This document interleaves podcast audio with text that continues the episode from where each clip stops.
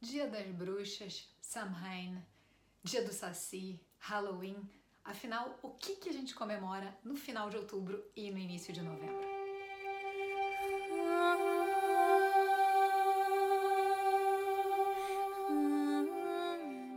Olá, meu nome é Letícia Torgo, eu sou astróloga e taróloga e hoje eu vim aqui compartilhar um pouquinho com você sobre a história do Halloween, do Samhain e de todas as comemorações que a gente celebra exatamente no final de outubro e no início de novembro. Antes de contar um pouquinho de toda essa história que eu separei aqui para você, eu queria te convidar a curtir sininho. Eu não sei se você está vendo esse vídeo em alguma das minhas plataformas, no YouTube, no Instagram, no Facebook, ou se você está só escutando a minha voz. De qualquer forma, quanto mais você interagir com esse conteúdo, mais pessoas vão receber ele e mais feliz eu vou ficar em poder compartilhar outros conteúdos com você também. Mas vamos lá, vamos falar um pouquinho sobre a história do que, que acontece exatamente nessa época do ano e por que, que a gente continua aí se fantasiando, colocando abóbora na porta de casa, da onde que vem todas essas tradições.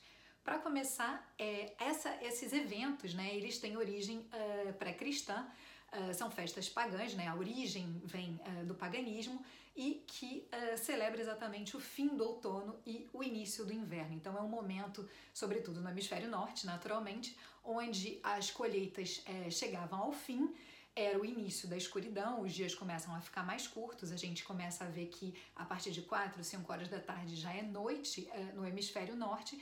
Então, essas festas eram para celebrar o que aconteceu no período anterior, na colheita, né, que, que as pessoas conseguiram é, plantar e colher seus alimentos e que agora elas iam mantê-los dentro de casa para poder viver e enfrentar os grandes invernos.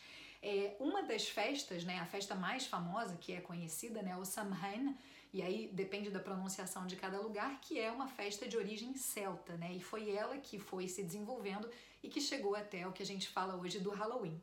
Mas antes de falar como é que a gente chega no Halloween, é importante falar né, que essa questão da escuridão uh, trazia muito medo, muita, muita aflição para as pessoas. Né? Então, é, a fogueira é um simbolismo dessa época do ano, justamente porque era uma maneira, e ainda é, de ter noites claras, né? de você acender uma fogueira e ficar ao redor do fogo para poder ver o que acontece ao teu redor. E justamente por isso, muitas questões foram colocadas ali, muitas lendas surgiram nesse período é, com relação aos mortos, com relação ao invisível, com relação às nossas sombras também, que apareciam exatamente nessa época do ano por conta dessa abertura para um período de mais escuridão. E aí diz a tradição, a lenda, enfim, o que a gente consegue pesquisar ainda dessa época, que as pessoas começaram a se fantasiar de uma certa forma para se proteger é, desses espíritos, inclusive de espíritos negativos que poderiam surgir e afetar essas pessoas, né, e influenciar a vida dessas pessoas. Né? O medo dos fantasmas vem exatamente dessa escuridão, desse medo do que a gente não pode enxergar. Mas aí, enfim, as festas começam a ganhar força, as pessoas começam a celebrar, sobretudo quando as colheitas são boas, e aí a igreja começa a se preocupar um pouquinho com isso, né? Então, isso a gente está falando lá do século XVIII, é quando o Papa Gregório tem a grande ideia de transferir uh, o dia de Todos os Santos, do dia 13 de maio, quando ele era comemorado, para uh, o dia 1 de novembro, né, que vira o novo dia de Todos os Santos. Ou seja, a ideia do Papa Gregório é justamente transformar, era, né, transformar uma festa pagã, uma festa celta, uma, uma festa não católica, em um evento católico. E acabou que ele realmente conseguiu, é, e a gente sabe que é, esse feriado hoje é o maior feriado cristão né? Porque junta 1 de novembro, né, o dia de Todos os Santos, e 2 de novembro, o dia de Finados. E aí, aí a gente chega na história do Halloween, né? É, como é que esse termo surgiu? All Hallows significa exatamente todos os santos, né? Então, quando o Papa Gregório transformou essa data, né, começou a se falar de All Hallows. E aí, Eve é a véspera. Então, as comemorações pagãs que eram feitas antes, né, no dia 31, sobretudo, eram festas que eram comemoradas no All Hallows Eve, ou seja, na véspera Eve do dia de Todos os Santos. E aí, é claro, isso tudo uh, vai se transformando, a própria língua vai se transformando, sobretudo no século XIX, quando os irlandeses chegam nos Estados Unidos, né, uma grande comunidade irlandesa que chega nos Estados Unidos, que celebra também uh, essa data e que começa a falar e acaba transformando o All Hallows Eve em Halloween. É óbvio que isso tudo a gente está falando de um contexto norte-americano, e aí se a gente leva para o Brasil, a gente tem um folclore maravilhoso, que também tem influência afrodescendente, né, que vem uh, da África, e aí a gente tem o dia do Saci. Então muita gente no Brasil diz, não, eu não quero comemorar o Halloween, né, muita gente acredita que é uma festa americana, sem entender que ela vem muito antes disso, né, que é uma festa celta, uma festa pagã, mas eu acho muito bacana as pessoas que decidem comemorar o dia do Saci. Muitas pessoas também, ao invés de comemorar o Samhain, que é né, na roda da vida celta, uh, quando marca o início do outono, as pessoas no Brasil, por exemplo, gostam de marcar uh, a festa de Beltane, que é o eixo oposto, que é quando a gente tem o final da primavera e o início do verão, que é o que está acontecendo agora no hemisfério sul. E aí também tem outras celebrações, como por exemplo o Dia de los Muertos no México, que também é extremamente conhecido e famoso. Agora, duas coisas super interessantes sobre essa data e sobre como as coisas vão mudando e da onde elas vêm.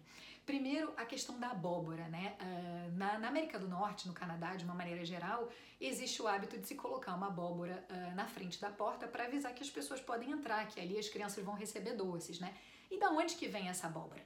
E aí a gente volta lá atrás, na origem celta, né? Na origem das festas pagãs, é, na Europa, o que existia muito eram nabos, não abóboras. E esses nabos eles eram utilizados para proteger as velas, para proteger a luminosidade do vento, do frio, enfim. E quando os irlandeses chegaram nos Estados Unidos, era justamente a época das abóboras. Eles não encontraram os nabos e eles substituíram os nabos pelas abóboras. E aí é óbvio que a tradição foi se modificando e as pessoas hoje pintam as abóboras, cortam, né, fazem aqueles furinhos, né, com a carinha, né, meio de Halloween para poder fazer com que a luz dessas velas passem através dali. Mas tudo começou no nabo. E a outra coisa muito interessante, a outra curiosidade que eu acho super legal, é justamente da onde vêm os doces e as travessuras, que também foi uma adaptação ao longo do tempo. Lembra quando eu comentei lá atrás que tudo isso veio de uma questão de você uh, querer comemorar a fartura, né? Que teve uma boa colheita, que vai poder passar o inverno, mesmo que seja um inverno rigoroso, bem alimentado dentro de casa? Pois é, a ideia era justamente compartilhar essa fartura nesses eventos entre as famílias, entre as cidades próximas, né? Nos pequenos vilarejos, as pessoas compartilhavam a comida. E a tradição foi se modificando e para continuar marcando, né, essa tradição, criou-se os doces e as travessuras, óbvio que vem junto um capitalismo, toda a questão né, de como a gente transforma uh, uh, os eventos né, eh, religiosos e pagãos em questões né, mais culturais e, e, e contemporâneas, mas hoje esse movimento das crianças chegarem, baterem na porta e pedirem doces e travessuras vem justamente de uma celebração relacionada à fartura. Eu, particularmente, adorei fazer essa pesquisa. É, eu pesquisei em vários livros, um deles que eu adoro é o Dicionário de Símbolos, que é uma certa bíblia que eu tenho usado aqui para mim ultimamente, mas uh, também assisti outros vídeos e, e, e verifiquei outros conteúdos aí que eu achava interessante compartilhar para você. Se você souber mais sobre essa história e quiser deixar nos comentários em algum lugar ou me escrever, eu vou adorar saber também. Quero continuar pesquisando sobre isso e fazer os paralelos entre a, as tradições pagãs, cristãs e de outras religiões com o estudo da astrologia e do tarot. Para finalizar, se você curtiu esse conteúdo, curte, compartilhe, escuta, dá like, enfim, não sei onde é que você está vendo ou ouvindo, mas é só para deixar aqui uh, um agradecimento por esse conteúdo que eu estou compartilhando com você. A gente se vê numa próxima oportunidade.